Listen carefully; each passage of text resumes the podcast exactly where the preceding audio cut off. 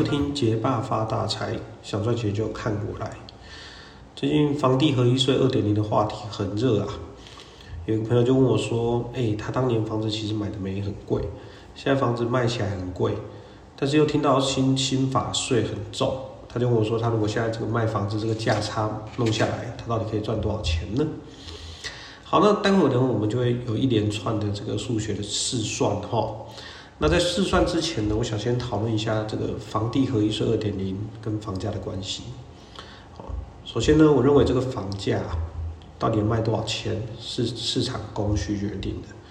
你当年买房子的价格呢，就是当年市场的供需造成的。你现在卖房子的价格呢，也就是现在市场供需造成的。我们这个税呢，只是在这中间的价差，好去抽一部分交给政府。那只是当然这个比例。政府越收越多啦，收保护费一样的概念，哦，所以这个税对房价的涨跌影响啊，其实我觉得实在是不大。像我那样买房子就跟我说，哎，不对啊，我要被政府抽这么多税，那我的房价再加上去卖，我要卖更贵。好，我才想跟他说，别闹了，这个房子如果可以卖贵啊，你早就买贵了。啊，今天如果两千万可以卖掉，你是不可能卖一千五百万的。哦，所以我认为没有什么叫做要课税，我就加价卖。因为你早就已经在加价卖了，卖房子的人哪一个不想卖到最高啊？是不是？好，所以最后你到底卖不卖得掉，或是你能够卖到多高的或多低的价钱，其实就是一个市场的氛围啊。好，所以我认为供需才是房影响房价最主要的因素啊。如果今天台湾人或是竹北人呢都不喜欢买房子，嘿，这房子都没人要买，那房价一定是很难起来的。你可以看一下有一些乡下地方或偏远地方，其实。嗯，如果那里的人口、就业环境、经济环境不是那么的热络的话，其实它的房价是不会这么波动的哦，可能就是一个很稳定的价格，而且它可能久久也不太会呃涨太多。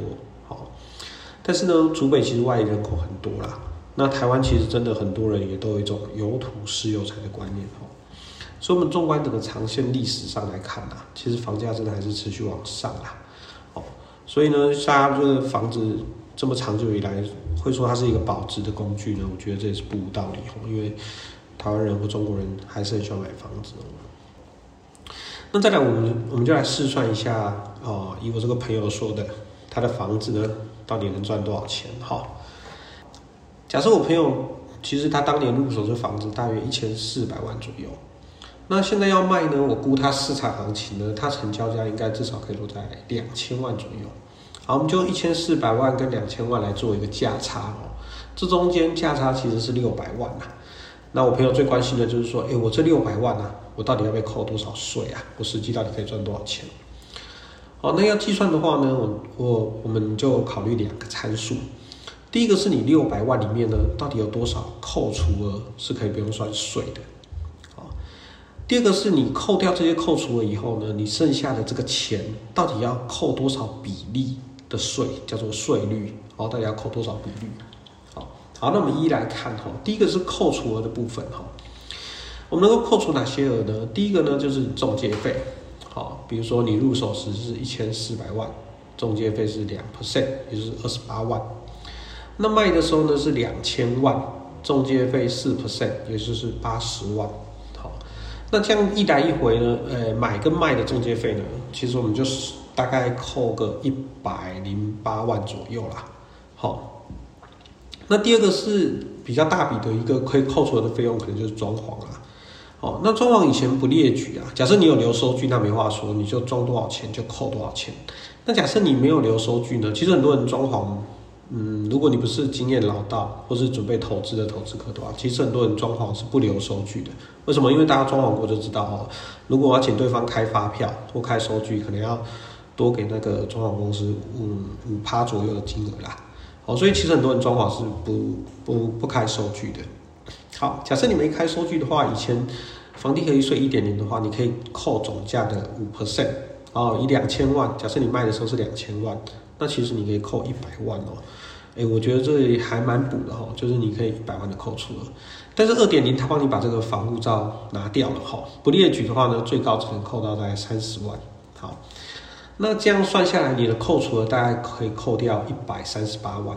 可你要注意，这一百三十八万哦，其实这一百三十八万很可能是你在呃，就就是你一千四到两千的过程中，你实际其实这一百三十八万你是真的有付出的成本哦，不是说只是名义上扣掉，就是你六百万，其实你可能有一百三十八万是花掉的。好，所以你原本呢，你的价差是六百万，那实际要计算税率的话呢，它可能就用四百六十万左右来扣啊。好，所以呢，这边我们就记得这个数字哦，我们实际扣税率大概就四百六十万来扣。好。那税率到底多少呢？哦，房地合一税二点零也讲了一段时间啦，大家应该也知道这税率哈，两年内转手呢是四十五趴，哦，你要被扣四十五趴的税，二到五年是三十五趴，五到十年是二十趴，哦，十年以上是十五趴。好，没关系，我们有一个来算看看。好，我们刚说了哈，你要被扣税的额度是四百六十万，换算下来呢，如果两年内转手呢，你可能要扣两百万的税。那二到五年，你可能大概就将近一百六十万啦。好，听起来是真的很痛哦。你本来六百万，那扣掉你本来就有装潢中介，其实你才价差其实才赚四百多万，结果一扣税要扣一两百万哦，将近两百万的税，一百六到两百万的税。哦，所以你这样算下来呢，其实其实你扣税是扣的大概一百六到两百，是蛮痛的哈。那投资。这种东西要算投报率的话，其实时间也是很重要哈。比如说你在多久时间内赚到这个钱，哦，所以你把这个房子真的放到五年、十年，其实时间成本对我们来说是一个成本呐。好，好，那在这个过程中，其实我无意间发现到一个我个人认为很甜蜜的时间点哈，那就是六年。哦，为什么六年呢？好，假设呢你你不是一个有太多间的投资客。好，比如说你只买个几间房而已啦，哦，三五间，好，类似这样。那你的家人长辈凑一凑呢，好，持有的房屋呢都可以登记在不同人的名下的话，那你这些房子呢全部都可以是自住的。那么持有六年后呢，自住的房子持有六年后呢，免税额呢就可以拿到六啊四百万，四百万免税。